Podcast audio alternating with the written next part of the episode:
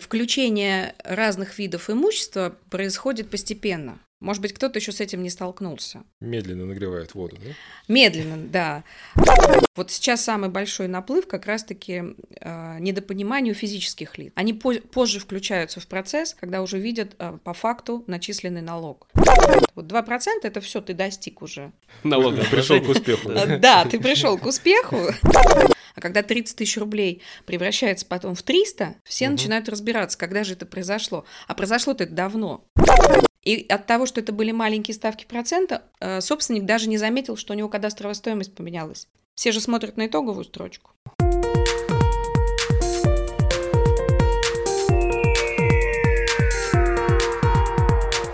Всем привет! Вы включили подкаст «Эволюция или деградация». Меня зовут Андрей Моисеенков, я управляющий партнер группы компании «Малтон».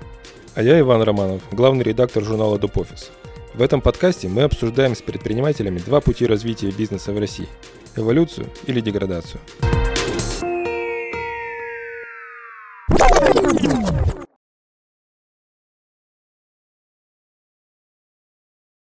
А в гостях у нас сегодня Юлия Равинская, старший партнер, заместитель генерального директора группы компании «Малтон».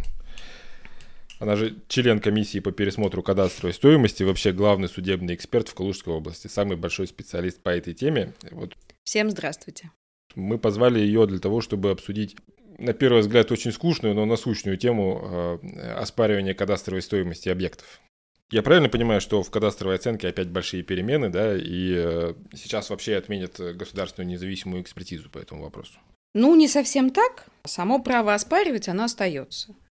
Его никто не трогал, никто не отменял. Да?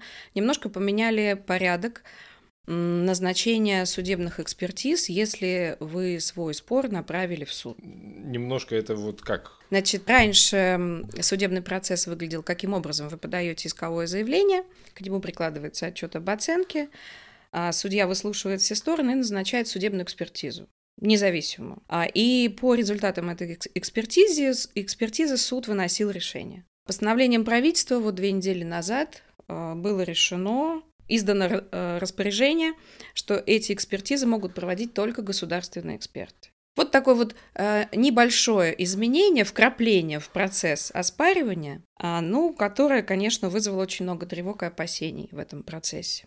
А тут э, смысл вообще не теряется процедуры этой?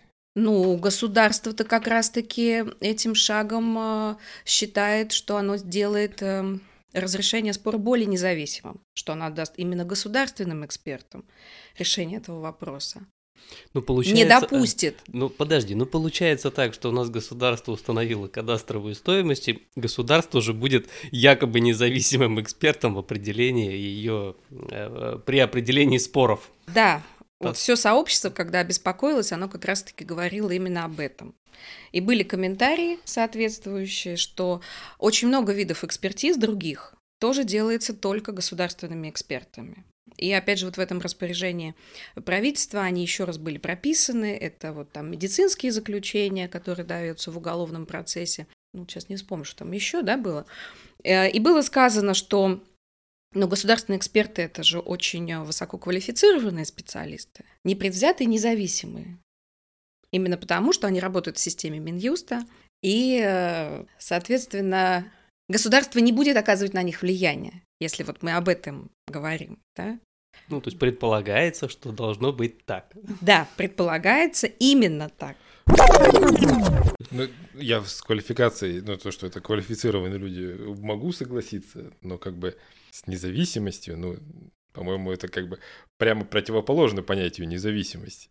Вот как бы, когда в суд приглашают независимого эксперта, он же э, не должен работать в компании, э, которая подала э, иск, правильно? Да, все он же должен быть независим от нее. А тут э, получается, что эксперт представляет одну из сторон. Ну, по такой логике у нас эм, судебная ветвь власти, она отдельная, да, но она тоже государственная. Поэтому мы же не можем сказать, что все, что создало государство, должно подчиняться какой-то одной идее. У них есть своя ответственность. Вот как они будут реализовывать свою компетенцию, свою высокую квалификацию, свою независимость, я думаю, что ну, только время покажет. Пока мы надеемся на их благоразумие, И на то, что вот они вот, что они вообще даже физически вынесут весь наплыв э, дел, которые к ним могут попасть. Да, я тоже слышал мнение юристов о том, что э, они просто физически могут не справиться с тем объемом. На сегодняшний день они не готовы. Юля, расскажи, пожалуйста, для э, тех руководителей, кто предпочитает не вникать в скучные налоги, э, и почему кадастровая оценка недвижимости настолько важна? Кадастровая стоимость с недавних пор она стала налогооблагаемой базой. Да, и по э, налогу на имущество, и по земельному налогу. Да, я думаю, многим уже эти квитанции прилетели. Да. А, но дело в том, что как бы включение разных видов имущества происходит постепенно. Может быть, кто-то еще с этим не столкнулся. Медленно нагревает воду, да? Медленно, да. А, я бы так сказала, что плавный переход. Потихоньку приучают к тому, что налоги, налоговое бремя за свое имущество ты должен платить в соответствии с той стоимостью, которой обладаешь. То есть, как бы, да, кадастровая стоимость должна быть приближена к рыночному значению. И собственнику что важно знать? В текущем налоговом периоде Э, его имущество уже облагается с кадастровой стоимости? Если да, то ее мониторить и э, как-то вовремя принимать решение, можно, есть ли у него варианты оптимизировать налоги. Вот. И, соответственно, ну, делать это надо... В, в этом вся актуальность, да, что надо просто понимать, что это есть, что если в этом году тебе пришла платежка по налогам по низкой инвентаризационной стоимости, как раньше, то э, в следующем году этого может не быть. Узнать ты об этом можешь только в августе, ну, если ты физическое лицо, мы сейчас говорим, да, узнать ты об этом можешь только в августе, в сентябре, когда пришло уведомление, и там у тебя два месяца только на решение этого вопроса, что к 1 декабря вовремя без пений заплатить налог. Если ты юридическое лицо, обладаешь недвижимостью, ну, как правило, этим вопросом озадачиваются раньше, да, там налоги платятся ежеквартально. Но, опять же, проверить нужно налогооблагаемую базу, насколько она актуальна, не завышена ли она, по правильной ли ставке, э, правильная ли ставка указана в, на, в этом в уведомлении. Что нужно для того, чтобы проверить заранее? В начале налогового периода нужно взять кадастровые номера своего имущества и при помощи публичного сервиса Росреестра, который называется публичная кадастровая карта, узнать текущую кадастровую стоимость. Ну, это на самом деле гуглится там за пару минут. Да, да секунд. Вот, от, от этой суммы нужно, что там, 2%? Не, не, не у всех, нет. На самом деле глубокая тема, очень сложная очень ветвистая. Все зависит от того, кто ты собственник, физическое лицо или юридическое, потому что юридические лица платят год в год, а физики платят после налогового отчетного периода. Угу. Вот у физи- физикам сложнее ориентироваться. Они увидят сегодня кадастровую стоимость, которая действует в этом текущем налоговом периоде. А еще надо знать, где посмотреть, какая налог, э, кадастровая стоимость была в прошлом налоговом периоде, и там были свои правила ее определения. Вот сейчас самый большой наплыв как раз-таки э, недопониманию физических лиц. Они по- позже включаются в процесс, когда уже видят э, по факту начисленный налог. Первое, удивляются, почему изменилась база, инвентаризационная стоимость поменялась на кадастровую. И там еще был переходный э, момент по ставкам налога. Вот о чем ты говоришь, 2%. Угу. Вот 2% это все, ты достиг уже э, максимального предела налога. Пришел к успеху. Да, ты пришел к успеху уже в конце пути. Все, 2 это максималка. Потому что предыдущие годы у него, допустим, было полтора процента по законам, а еще годом ранее 0,5. И от того, что это были маленькие ставки процента, э, собственник даже не заметил, что у него кадастровая стоимость поменялась. Все же смотрят на итоговую строчку. Mm-hmm. Ну, там, ладно, 30 тысяч было, там, 10 тысяч рублей стало 30 тысяч рублей. Ну, конечно, пойду заплачу. А когда 30 тысяч рублей превращается потом в 300, все mm-hmm. начинают разбираться, когда же это произошло. А произошло-то это давно.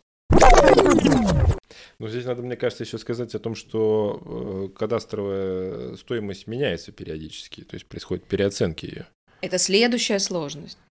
Пока там специалист, собственник или твой бухгалтер понимает, как вообще что произошло, почему у тебя в своем графике менялись ставки, параллельно в другом графике менялась налогооблагаемая база, да, еще вот как раз-таки ты должен задачиться этим вопросом, что пока ты вроде бы все узнал об этом процессе и спланировал свои налоги, ты должен еще не забыть, что в следующем году может произойти массовая переоценка. И там будет опять новая стоимость.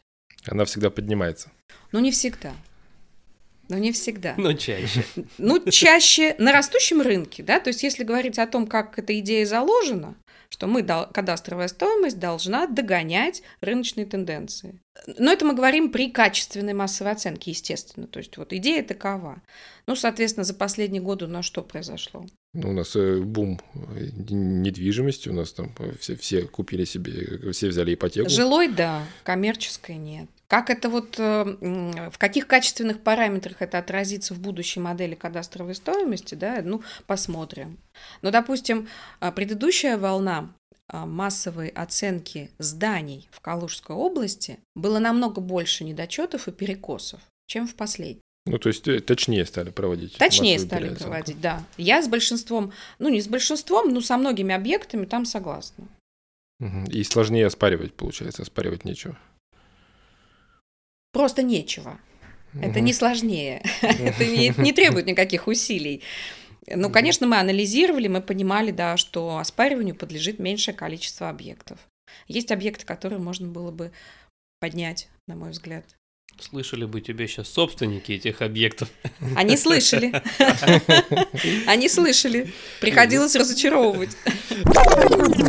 Ну а давай смоделируем ситуацию. Значит, я вот э, физическое лицо, которое вот э, получил квитанцию или посмотрел, зашел на публичную кадастровую карту, увидел стоимость, изменившуюся стоимость э, своей недвижимости, удивился, э, неприятно удивился.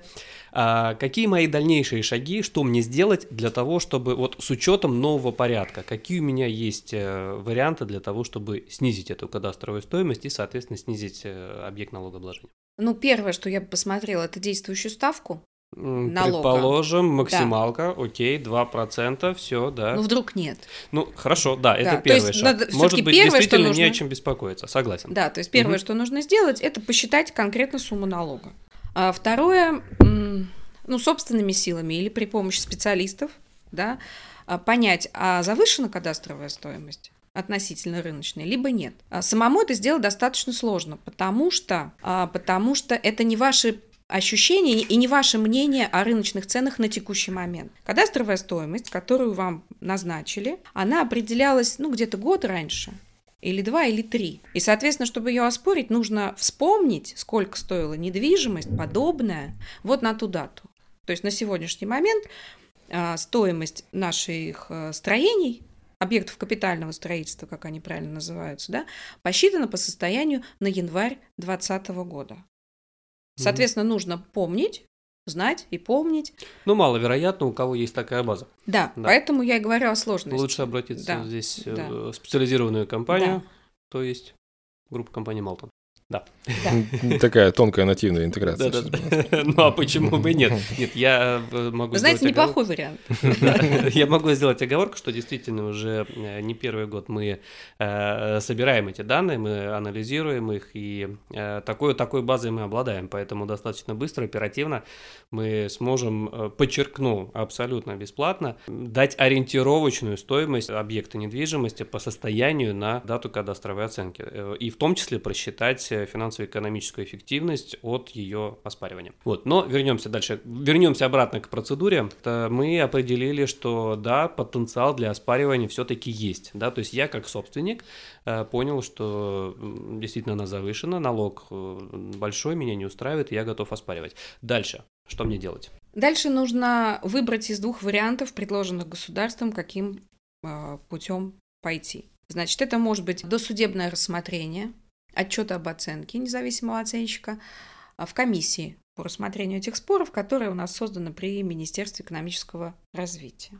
Орган рабочий. Ежемесячно там рассматривается ну, порядка 10 отчетов, то есть 10 заявителей с разным количеством объектов, ну, вот такая средняя статистика. Второй вариант – это подача искового заявления сразу в суд с тем же отчетом об оценке. Э, с тем отчетом об оценке, в котором вы обосновали свое мнение, вернее, ну, профессионал-оценщик обосновал свое мнение, сколько должна была стоить ваша недвижимость вот на эту дату определения кадастровой стоимости. Соответственно, в первом досудебном порядке комиссия рассматривает заявление, отчет имеет право принять как положительное, так и отрицательное значение, в любом случае обоснованное.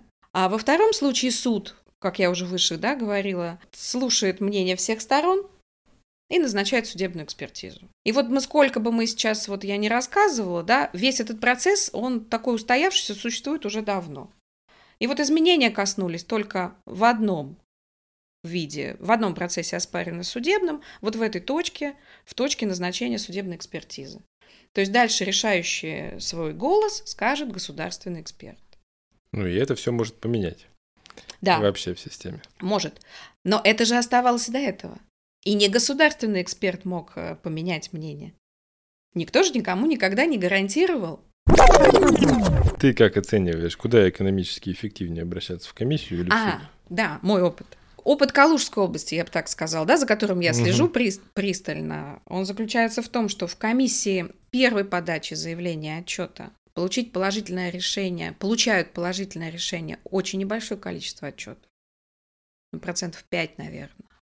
Те, кто угу. проходит с первого раза.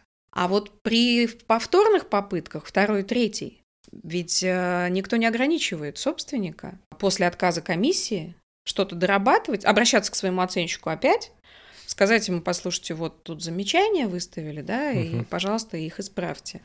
Обращаться повторно в комиссию, ну вот вообще до победного, то есть э, сколько угодно раз. Для меня это было так оч- очевидно, а вот недавно там на общем собрании там коллег-профессионалов из других э, регионов я услышала мнение, что об этом не знали. У меня было тоже такое удивление. То есть не я сдавались говорю, после первого раза? Да, они все, они после первого отказа шли сразу в суд. Я говорю, что? Угу. Можно же было. И, и что-то они тоже задумались. Что мы пойдут перечитают, я думаю, что нигде таких ограничений нет. Так вот, в, и получается, что при втором и третьем обращении э, шансы получить положительное э, решение в комиссии есть. За угу. этот год, вот, кажется, у нас процентов 20 положительных решений по итогу, они все-таки есть. А в судах? В судах все более предсказуемо, сам процесс предсказуем да, что будет там 3-4 заседания, уже на третьем будет назначена судебная экспертиза, но ты не знаешь, куда она будет назначена и что посчитает судебный эксперт. Так а в чем тогда смысл существования параллельного вот, вот этих двух э, суда и комиссии? А, разгрузить суды и сделать э, вариант э, решения этого спора ну, экономически более эффективным. Комиссия рассматривает это заявление бесплатно. То есть для, для подачи заявления в комиссию тебе нужен только отчет об оценке. А в суде у тебя возникают дополнительные расходы на представительство, да, то есть на э, юриста и на судебную экспертизу. Не любое оспаривание окупит эти затраты. Ну а из новых правил оспаривания какие выводы должен сейчас сделать для себя предприниматель, собственник объекта недвижимости или земельного участка? Что нужно? Бежать быстрее сейчас оспаривать или что? Ну, заранее задуматься над этим вопросом, вот как мы уже выше говорили, да, посмотреть свою стоимость и понять, нужно ли тебе ее оспаривать, есть ли там возможность оспаривать. И если есть, э, то есть надо теперь осознать, что этот процесс будет длиннее, если все-таки прибегать к судебному порядку оспаривания, то этот процесс будет явно длиннее. На сегодняшний момент подразделения Минюста, вот эти лаборатории судебно-экспертные, не готовы к объему дел, которые, допустим, на сегодняшний момент мы имеем, которые рассматриваются в судах. А в некоторых регионах они даже не созданы. То есть они не везде есть. А, соответственно, нагрузка, которая к ним ожидается, я думаю, что ну, это увеличит сроки проведения экспертиз. Ну, в любом случае, нужно будет какое-то время, чтобы к этому адаптироваться, там набрать штат, возможно. Ну, я предполагаю, что они будут делать расширять штат экспертов. Ну, ну я то... полагаю, что они вынуждены будут сделать да, это, да. Да, а это тоже непросто. Это люди с определенным образованием, с определенным стажем. Они должны будут пройти систему своей внутренней аккредитации в системе обучение, Минюста, скорее обучение, всего, да, который тоже с определенными э, ожиданиями по зарплате, аттестации, э, да, появляются вакансии в других регионах, вакансии государственных экспертов в связи с этим. Да, там Такие цифры, конечно, интересные. Ну, ты, ты озвучивала просто за, за, за эфиром, там речь идет о 18 тысячах рублей. То есть это как бы, ну, как у официанта приблизительно э, зарплата. Я боюсь меньше. Ну да, наверное, акцент у нас чуть Вот, больше и как бы получается. вот этот человек э, должен быть, э, значит, э, независим, беспристрастен, значит, решать вопросы э, крупных, так сказать, о крупных суммах. Слушай, Да. не, ну э, я боюсь, что это все-таки ты здесь не совсем э, правильно понимаешь, потому что э, вспоминая, как устанавливается зарплата, зарплата там, э, обычно есть какая-то минимальная база, которая как раз примерно где-то так составляет. Все остальное премии и надбавки. Я крайне сомневаюсь, что человек будет получать 18 тысяч рублей. Ну, Ну вот, порадуемся да, тогда, порадуемся. за- Да, то есть премиями, надбавками, все остальное, она будет, конечно, выравниваться до, скорее всего, средней, вот, но, тем не менее, да, как бы общее представление, конечно, есть, я тоже глубоко убежден, что человек такой квалификации, он должен получать э, настолько, вот, чтобы, во-первых, он оправдывал получение этой своей квалификации, вот, и второе, что он должен быть э, беспристрастен и независим. Вот, вот с этим тезисом я, конечно, соглашусь вообще на все сто. А вот эти цифры, они сейчас просто очень бросаются в глаза, и как раз-таки вот это все смятение и вносят в массы и в предпринимательское сообщество, и всех остальных, и поэтому вот нагнетается обстановка, и кажется, что э, оспаривание обязательно зайдет в тупик. Но я пока предпочла не паниковать, пока само право оставлено, значит, будем с этим работать и думать, как э, достигать все-таки вот этого баланса справедливой стоимости. Ну, то есть главный вывод, э, что шанс оспорить есть, он остается с использованием независимых э, экспертов оценочной компании, ну, вот, который полностью проведет по тому алгоритму, который ты описал. Да, конечно. Пока да. Получается, по итогам 2021 года, да, компания Малтон сейчас на шестом месте в рейтинге, во всероссийском рейтинге компаний судебных экспертов, правильно? Да. Твоими усилиями. Ну, в том числе, ну, конечно, не единоличными. Давай объясним нашим слушателям, зачем вообще бизнесу нужны судебные эксперты. Но Какой вот круг вопросов ты решаешь? Судебные эксперты нужны всем спорящим сторонам. А спорят иногда даже государство с государством. Вот, поэтому мы нужны не только предпринимательскому сообществу или бизнесу, да, но и органам власти тоже нужны. А судебные эксперты нужны судам. Это люди, которые компетентны в какой-то области. Их компетенция подтверждается образованием, стажем, опытом работы вот в конкретной области. То есть, то есть экспертом может быть судебным от ремесленника, который занимается каким-то там очень узким мастерством обладает, да, до профессионалов в любой области. Мы занимаемся строительно-техническими экспертизами, землеустроительными, экономическими, куда входят вот оценочные экспертизы в том числе, и финансово-экономические. Туда еще входят экспертизы в области бухгалтерского учета. Это очень а, широкий спектр споров, которые а, не то что вот сложно перечислить, да, иногда мы даже сами не предполагаем, какой вопрос на разрешение нам поставится судом. Мы Мгм. только единственное, что и представители сторон юристы, и мы понимаем, что да, это область, допустим, бухучета. Мгм. Но чтобы спор зашел в такую вот плоскость, что пос- поставлен такой достаточно сложный, нетипичный вопрос, это очень часто встречается. Это делает э, профессию судебного эксперта очень интересной, абсолютно незамыленной, а за абсолютно нетипичной, постоянно в каком-то вот поиске решений, вопросов. э, ну, как- как- это очень интересно становится. И работать в этом, и самим работать, и, и так далее. То есть, ну, э, очень большая сфера. Ну, приведи пример какого-нибудь э, прям неожиданного для тебя, как для эксперта, вопроса, который тебе суд задавал. Ну, достаточно курьезный вопрос, который вызвал у нас очень много улыбок, это определить стоимость нескольких коробок коллекционного вина и аквариумных рыбок. Знаете, когда э, сдаешь экзамен по оценке в области э, оценки бизнеса, очень сложный экзамен. На подготовку требуется очень много времени.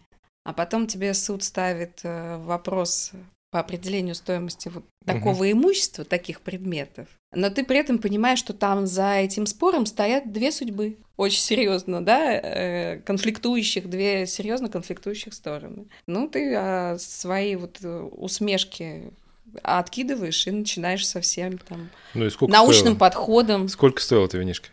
Я сейчас уже не вспомню. Но э, когда мы исследовали этот вопрос, я поняла, почему они не могли сами определить его стоимость. Это было коллекционное вино, причем наше крымское. Это было несколько коробок, и почему-то поштучно они не смогли его разделить, эти две стороны. Коробок это в смысле тетрапаков этих? Не-не-не, нет, это было, это было бутылочное вино. Просто было очень много бутылок. Они были упакованы в коробки. Вот почему-то поштучно они их не смогли э, разделить, они вот именно хотели денежный эквивалент. А, Юль, ну и э, в завершении у нас, несмотря на то, что подкаст получился сегодня э, сугубо профессиональный, а чаще у нас мы гостей еще спрашиваем и какие-то личные вопросы, закончить наш подкаст я хотел бы все равно традиционным нашим блиц-опросом. Его суть состоит в том, что я задаю тебе определенные вопросы, их всего семь, э, и ты отвечаешь э, коротко, емко и, главное, быстро. Ты выбираешь что-то одно. Итак, оперативная работа или стратегия? Стратегия. Цель или путь к цели? Путь. Э, в бизнесе для тебя что важнее, обложка или качество? Качество. Э, на первом месте семья или работа? Сложно. Совмещаем. Э, власть или деньги? Власть. А самое главное в жизни это? Быть удовлетворенным и счастливым. И последний вопрос, традиционный, который мы в обязательном порядке задаем всем нашим гостям. Что ты готова подарить первым трем нашим слушателям, которые позвонят или напишут тебе в социальных сетях после выхода нашего подкаста? Ну, я всегда готова делиться своими знаниями. Пусть звонят, спрашивают какую-то консультацию, совет, который я могу дать. Э, из тех областей, которых я знаю, в принципе, уже состоявшийся специалист.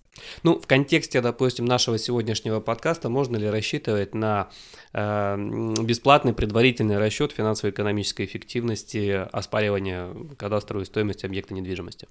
Конечно, всегда, и не только первым трем, но и всем позвонившим. Отлично. Ну, друзья, тогда мы ждем ваших э, звонков, ждем ваших э, сообщений э, с заявками на оспаривание. И на этом все. Юль, спасибо большое, что пришла к нам в гости. И вам спасибо. Спасибо, что дослушали до конца. Пожалуйста, поделитесь этим подкастом со, всем, э, со всеми, у кого есть какое-нибудь имущество. Вот я седьмого вопроса ни разу не слышала. Я слышала ваш подкаст. А, ну там это, во-первых, всегда есть. Мы, мы, мы, мы увидели человека, который слушает наши подкасты. Ура! Нет, там, кстати, даже и прикольно иногда